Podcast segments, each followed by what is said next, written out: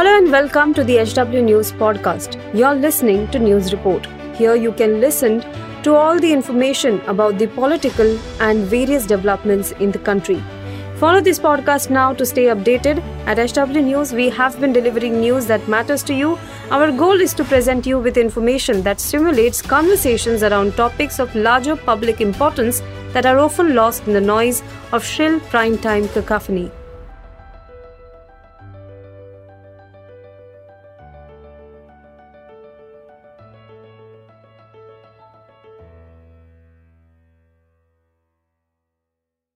नमस्कार दोस्तों, आप देख रहे हैं एच डब्ल्यू न्यूज़ और मेरा नाम है सोनू कनौजिया। इस वक्त की बड़ी खबर आ रही है पश्चिम बंगाल से, जहाँ पर ममता बनर्जी सरकार ने दी केरल स्टोरी फ़िल्म को बैन करने का फैसला ले लिया है। आपको बता दें कि इसका ऐलान ममता बनर्जी की तरफ़ से किया गया। ममता बनर्जी ने यह कहा है कि उन्होंने राज्य के चीफ सेक्रेटरी को यह आदेश दिया है कि जहाँ जहाँ यह फ़िल्म लगी हुई है, वहाँ वहाँ से इस फ़िल्म को हटाया जाए। आपको बता दें कि ममता बनर्जी ने यह कहा कि ये जो फ़िल्म है, ये मनगढ़ंत फ़िल्म है और इसके ज़रिए लोगों के अंदर भेदभाव पैदा करने का काम किया जा रहा है। ममता बनर्जी ने इस फ़िल्म को बैन करते हुए बीजेपी पर भी बड़ा हमला बोला है, बीजेपी पर भी इल्ज़ाम लगाया है। उन्होंने कहा है कि बीजेपी की सरकार मनगढ़ंत और गलत कहानी वाली बंगाल फाइल्स बनाने के लिए फिल्मकारों को पैसे दे रही है। उन्होंने इल्ज़ाम लगाते हुए कहा कि बीजेपी द केरल स्टोरी नाम की फ़िल्म दिखा रही है, जिसकी कहानी मनगढ़ंत है। कुछ दिनों पहले इनके भेजे एक्टर्स बंगाल आए थे और वो मनगढ़ंत और गलत कहानी वाली बंगाल फाइल्स की तैयारी कर रहे हैं। ममता बनर्जी ने आगे कहा कि ये लोग केरल और उसके लोगों की मानहानि कर रहे हैं। ये रोज बंगाल के मान को भी हानि पहुंचाते हैं, क्योंकि बीजेपी सामुदायिक दिक्कतें पैदा कर रही है। ये सब करना क्या किसी राजनीतिक पार्टी का काम है और यह ऐसा करने का हक किसी ने बीजेपी को दिया है तो ममता बनर्जी ने इस फ़िल्म को बैन करते हुए बीजेपी पर हमला बोला है और यह भी कहा है कि ये जो फ़िल्म बन रही है वो फ़िल्म कहीं ना कहीं बीजेपी के आश्रय में ही बन रही है बीजेपी ऐसे फ़िल्म बनाने वाले एक्टर्स और डायरेक्टर्स को प्रमोट कर रही है अभी सुनिए क्या कहना है ममता बनर्जी का Earlier, there are some problems. Northeastern is burning now. Earlier, there are some in Nagaland and Assam Rifles also. There also so many people killed.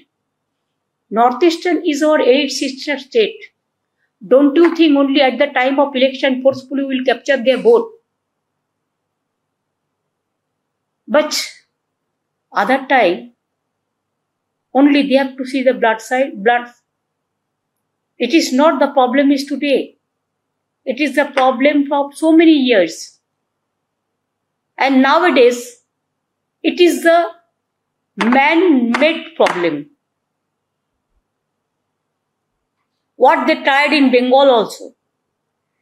If the politically political party play with fire, with casteism, or division, or divide and rule politics, why this Kashmir files?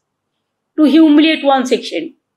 What is this Kerala files? Though I don't support the CPM people. I am talking about the people. I am not talking about the CPM party because they are working with BJP. Instead of me, it was their duty to criticize it. But they work together.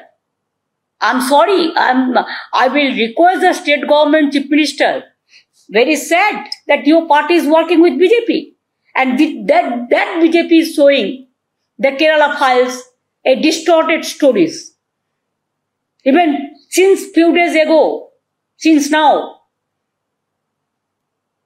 the party nominated some stars nominated by BJP, funded by BJP.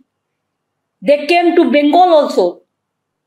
And along with some distorted stories, the concocted stories, they are preparing a film, films, Bengal files. If they can prepare the Kashmir files, to condemn the Kashmiri people. What is the fault of the people? We respect each and everybody. That is our constitution. Now they defame the Kerala also, Kerala people also, Kerala state also. Then they will def- every day they are defaming the they are the narrate their narrative to defame the Bengal also. Even I came to know that they gave some so, uh, poster in uh, highest court that saved Bengal. What happened Bengal? Nothing happened. It's a peaceful, peace-loving state. Why BJP is creating the communal politics? So many puja, so many uh, Eid, so many uh, Gurudwara, so many Christians, all we work together.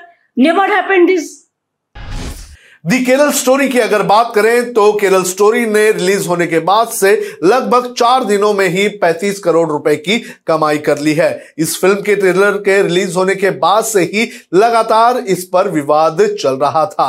लगातार इस film के उस दावे पर सवाल उठ रहे थे, जिसमें यह कहा गया था कि ये फ़िल्म जो है, वो केरल से गायब हुई बत्तीस हज़ार हिंदू लड़कियों की कहानी बताती है, जिन्हें कन्वर्ट करके आइसिस का आतंकी बनाया गया था। जब इस पर सवाल पूछे गए। जब इस पर सबूत मांगे गए तो फ़िल्म निर्माताओं ने बत्तीस हज़ार को हटाकर तीन कर लिया था। लेकिन इस फ़िल्म की अगर बात करें तो इस फ़िल्म पर यह आरोप लगता रहा है कि यह फ़िल्म जो है कहीं ना कहीं एक पॉलिटिकल पार्टी का नैरेटिव सेट करने का काम कर रही है। प्रधानमंत्री नरेंद्र मोदी ने भी केरल स्टोरी का ज़िक्र कर्नाटक में अपने चुनाव के प्रचार के दौरान किया था। तो इस फ़िल्म के साथ काफ़ी विवाद जुड़े हुए हैं, लेकिन इन विवादों के बीच भी इस फ़िल्म ने भारी कमाई कर ली है। लेकिन अब ममता बनर्जी ने इस फ़िल्म पर पाबंदी लगा दी है, बैन लगा दी है। देखना ज़रूरी है कि आगे किस तरह के रिएक्शंस आते हैं